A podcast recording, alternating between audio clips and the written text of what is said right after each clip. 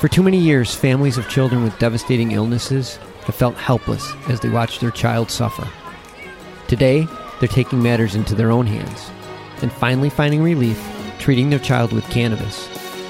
This is one family's story.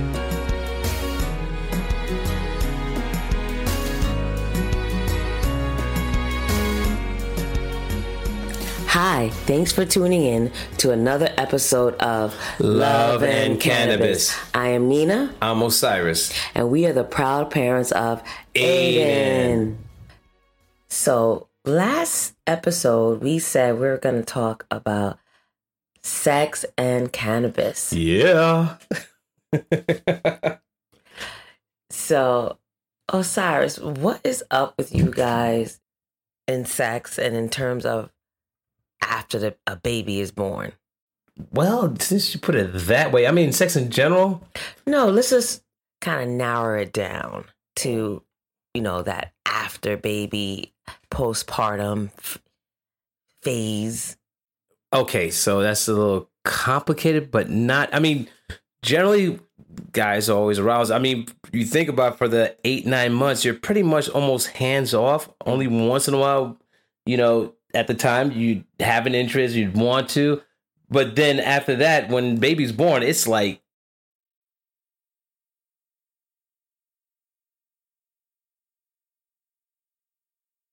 And I recall during the time that you were breastfeeding, Aiden, you were literally hands off.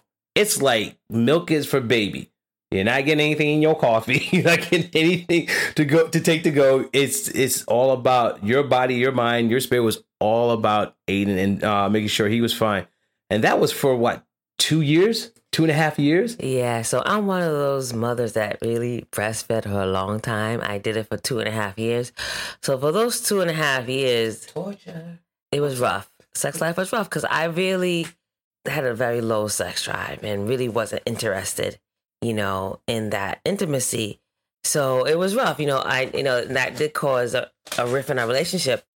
But so I wanted to know why. So I went and did some research in terms of why do women feel that way? Because you know, I talking to my girlfriends, I wasn't the only one.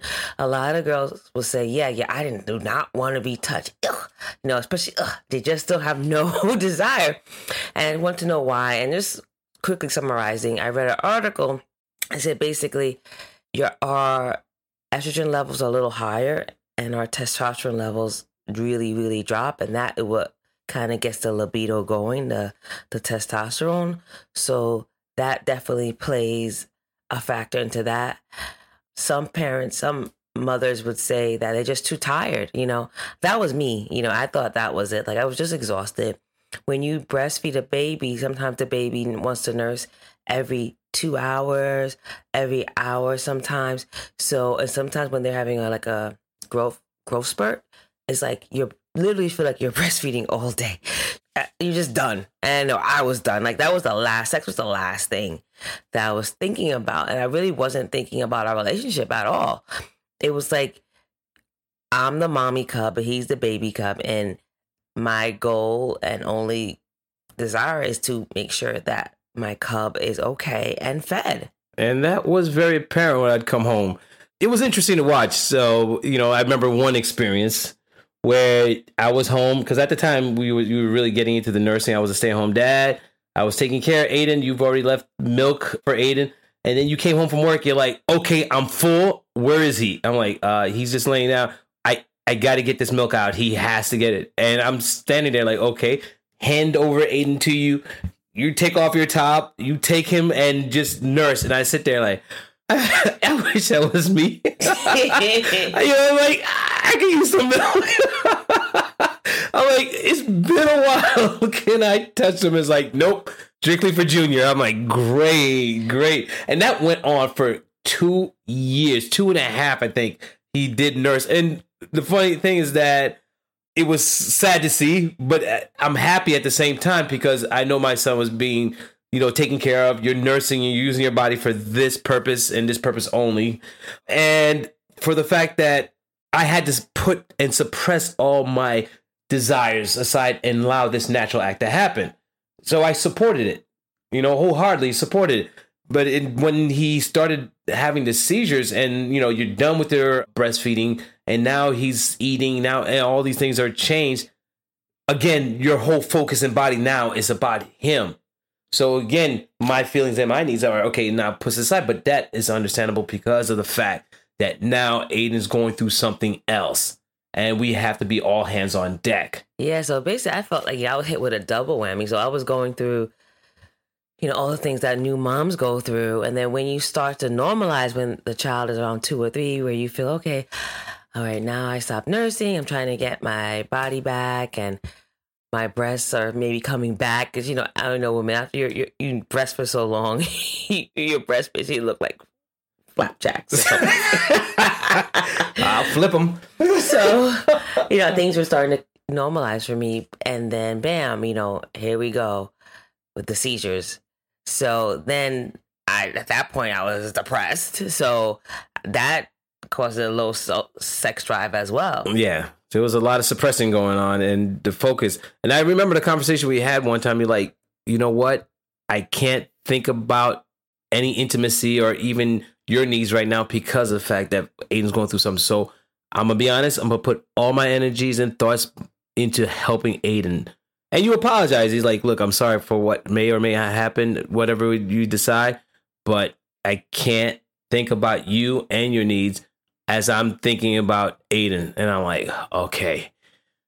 All right, it's my son, my family. I have to make the sacrifices. I have to figure out, you know, how to get around that and just suppress my own natural desires, which is as a man, you know, we're made out of testosterone. Testosterone is who we are and what we mm-hmm. push. And so, and that's part of it because that makes us a man, but, you know, it's not the whole picture. But also, I'm a man, I'm a dad, a husband, and, you know, a supporter and a provider. So it's like, those things that make you who you are is now a part has to be suppressed in order to achieve the ultimate goal. But as women may know, and as guys know, it's like, hey, there's only so much suppressing that needs to go on on my, our end.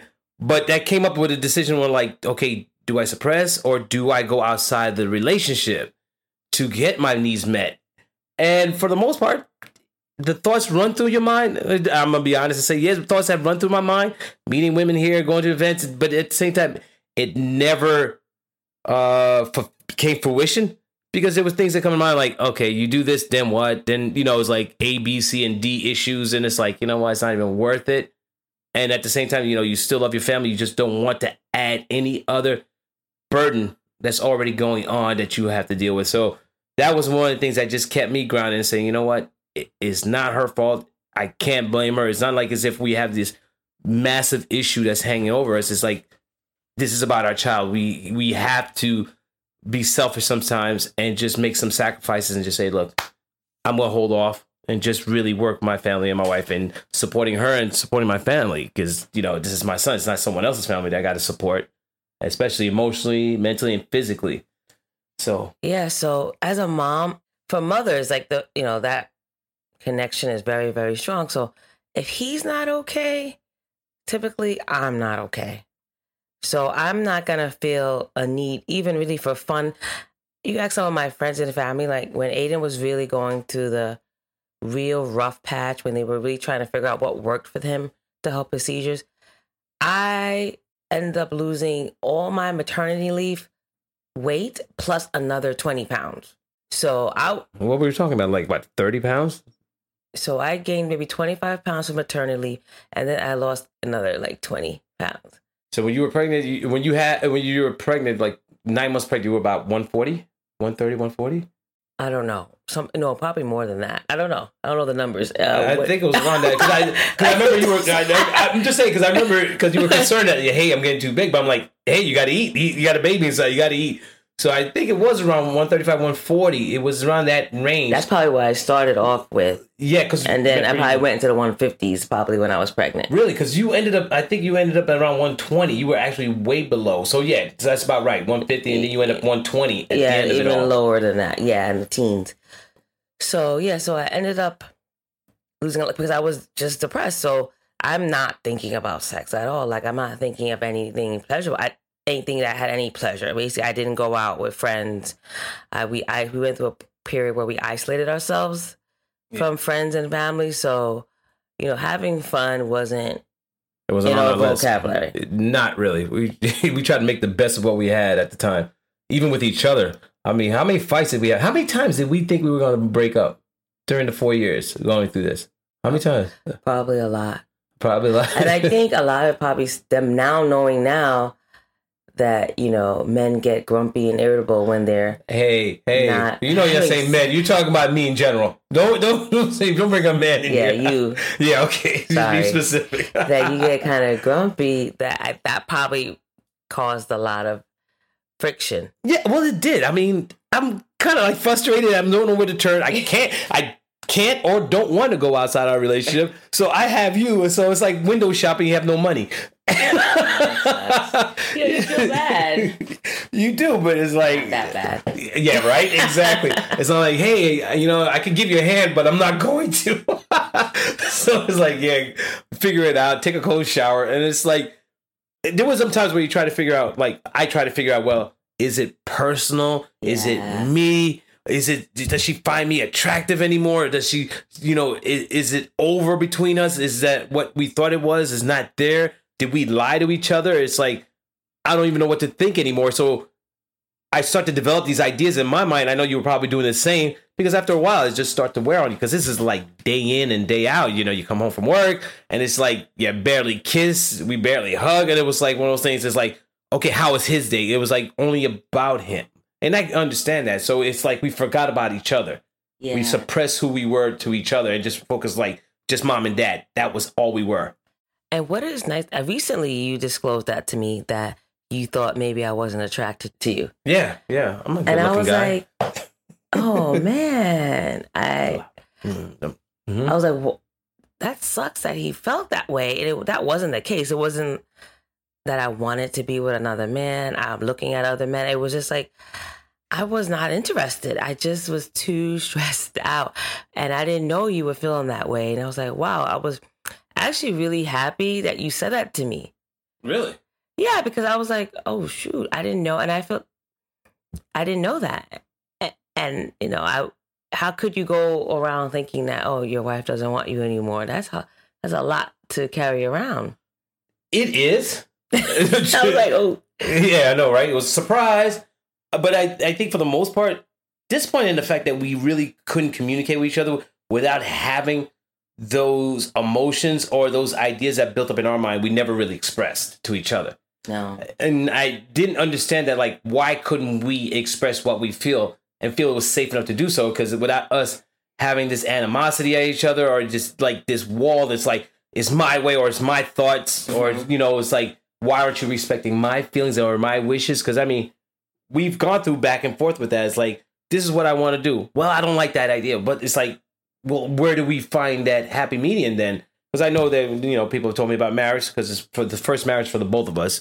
It's not like we've been married before and gone through this experience. The first time parents as well. So Yes. a lot of this is new and we're learning.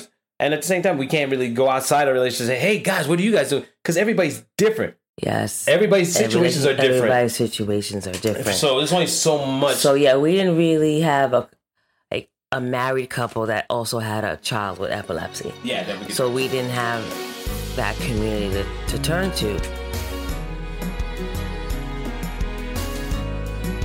So we did feel basically on our own. We were on our own, basically in our own mind. Yeah. We were on our own own. until we started really doing research and finding other families that were also going through what we were going through. But I don't think sex was one of those conversations, or you know, sex and cannabis was even a discussion. I think that's something that we did on our own. We kind of like experienced it, and now we're sharing with other people what we did and what we went through. yeah.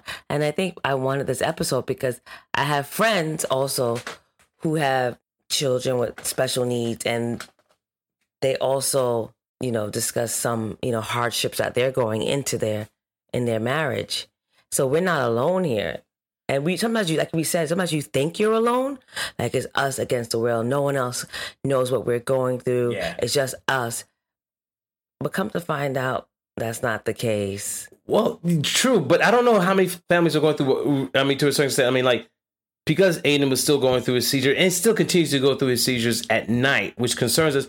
that we made the decision, you know what? He's got to sleep with us. He's been sleeping with us for the past what? He's six now, six years. Yes, he And- still sleeps with us. He sleeps with us, but then also because you've been lacking sleep, that you've had to sleep either in the living room because you can't sleep Okay, with so him. that was another point. So, if a child with, epilepsy, then a lot of times their seizures are at night or in the middle early morning.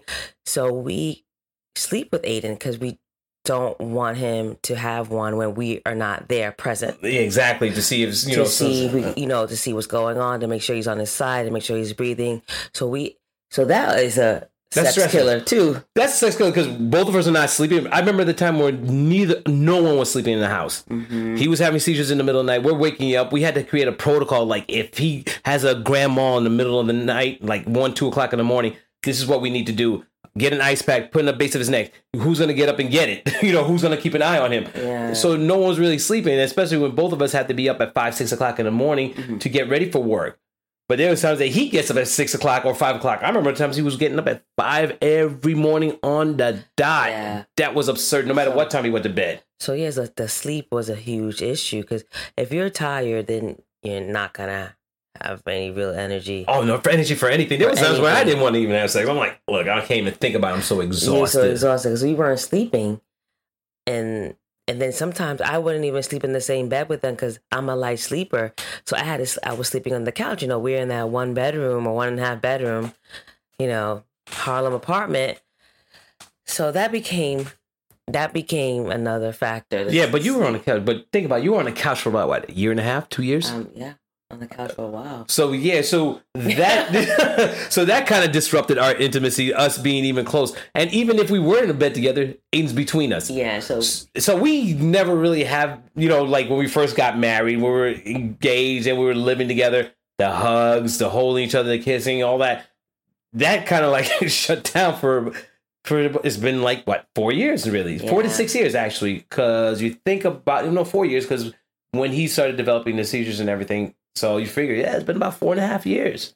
yeah, pray that we get like a two three bedroom. Yeah, right. We but even then, But uh, even then, someone's gonna have to sleep with him. yeah, to keep Okay. an eye on the seizures. Yeah, so until it's, it's, gonna be a while. It might be a while, oh, or maybe not. I remember, hopefully yeah, hopefully not. I mean, not to say that the CBD oil that he's been using, the cannabis oil, has- hasn't been helping. It has greatly. I mean, you're talking about a kid who's been having 200 a day. Yeah, so we have we're about ninety percent. So that doesn't mean he's seizure free, but ninety percent of the seizures that he was having is gone. Yeah, so like, most of So- the experience coming, they're sporadic. Throughout Yeah. the day, maybe one or two, or maybe four. If he's has, you know, if he's constipated, if he's overheated, you know, certain elements will um, trigger his seizures, and that which we started noticing as well, and we document. it.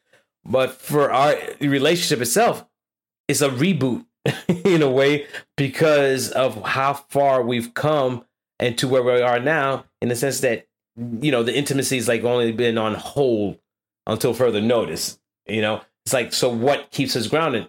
Now we're learning communication, and thankfully, what created communication was the fact that we started using cannabis so we can have a conversation. Mellow us out. yeah, you know, like you said, take the edge off. Yeah, you know, I I think we should be proud, pretty proud of ourselves Why?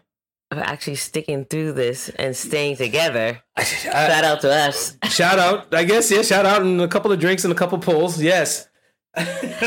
You know, like you like you said in the last episode, this is some things that people definitely will leave the relationship for. Yeah, because you have the question like, why am I staying? Like, what's keeping me here? Because we're not communicating. We're constantly fighting. None of us are sleeping. We have a child that's like totally in a state that he's gonna constantly need someone's help.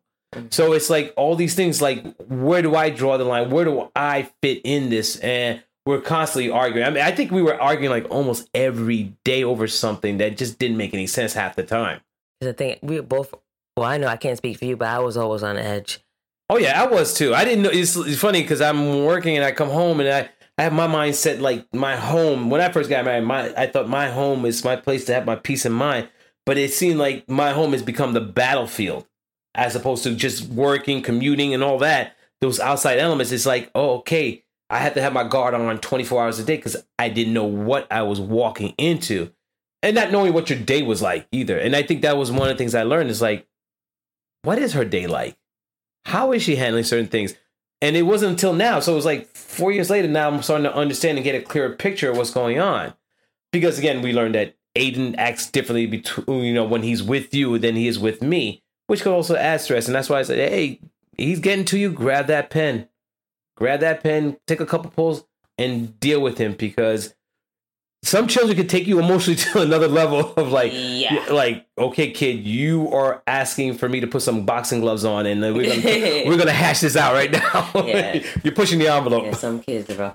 And I met a special needs mom, and uh, she said to me, she lives, she lives in New York too, and she says to me, "I feel like every day I'm gonna have a heart attack." And I'm like, "Me too."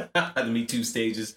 I said, "Me too." It, you know, some days it does feel like that. You're like you're always on the edge. Well, yeah, I mean, and I think that's why when you know when you call me and say he's driving me nuts right now, he's destroying the place, he's throwing his toys around. I said, take a couple pulls, look at him, and have a conversation because boys need structure. They need to be organized. They need structure. They need routine. And if you're not giving it to them, they're gonna tear your place apart.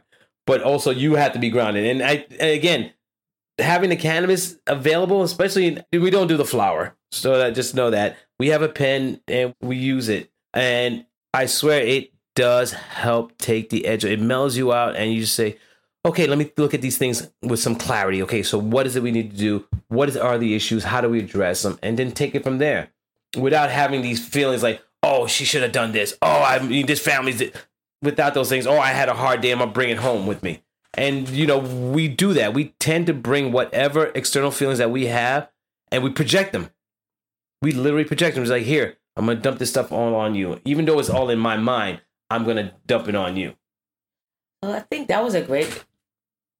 That was very therapeutic Really? Yeah. Well, I mean, for me. for me too, because I'm learning a lot. Yeah. But I, what I do appreciate about what we're doing is that we create a safe place so we can actually express ourselves Yeah. and actually talk And- freely. We're not feeling anything. Yeah, yeah, because I you said some things, and I was like, oh, okay. Like I, there's no animosity, which I think adds to the therapeutic Yeah, value of this conversation. Yeah, I think for the most part, I think from my my end is that I looked at things where I think you're personally attacking me.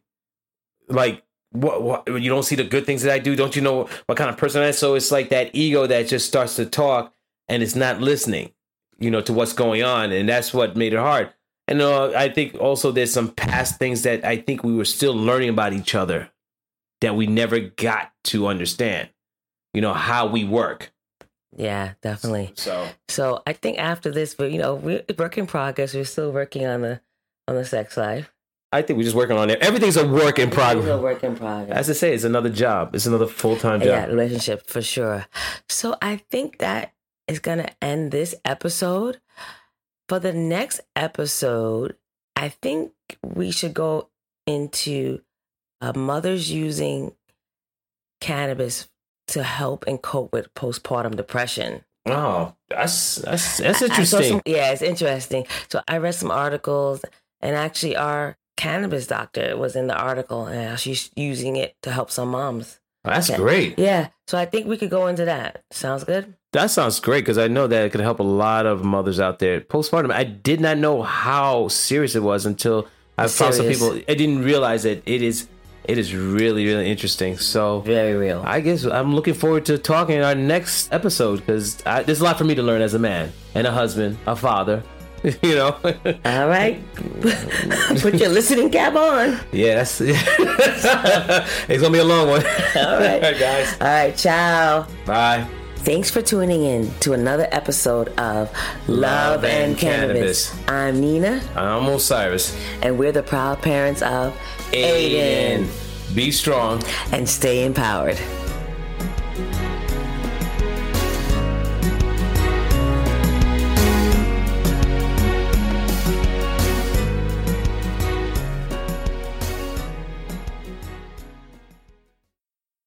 Thanks for listening to today's show. To check out more great cannabis podcasts, go to podconnects.com. Here's a preview of one of our other shows.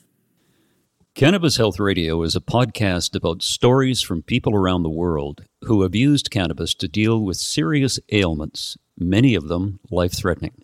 My name is Ian Jessup. My co host Corey Yelland is no stranger to the devastating emotional impact faced by so many people receiving a death sentence diagnosis from a doctor. Told she only had months to live with anal canal cancer, Corey researched and immediately began using cannabis oil to eliminate her cancer and has been cancer free for more than a decade. She told herself that if it worked, she would spend the rest of her life helping others, which she does tirelessly every day. When you listen to our podcast, you'll hear many stories like Corey's, along with others who have used cannabis oil for many more ailments besides cancer, such as chronic pain, PTSD, MS, and many, many more. As one of our guests said, your podcast gave me the confidence to save my own life. We regularly get messages from listeners who have heard our podcast and use cannabis to solve a serious health issue of their own or that of a loved one. We hope you listen to these stories and be as inspired and moved as we are with each and every episode.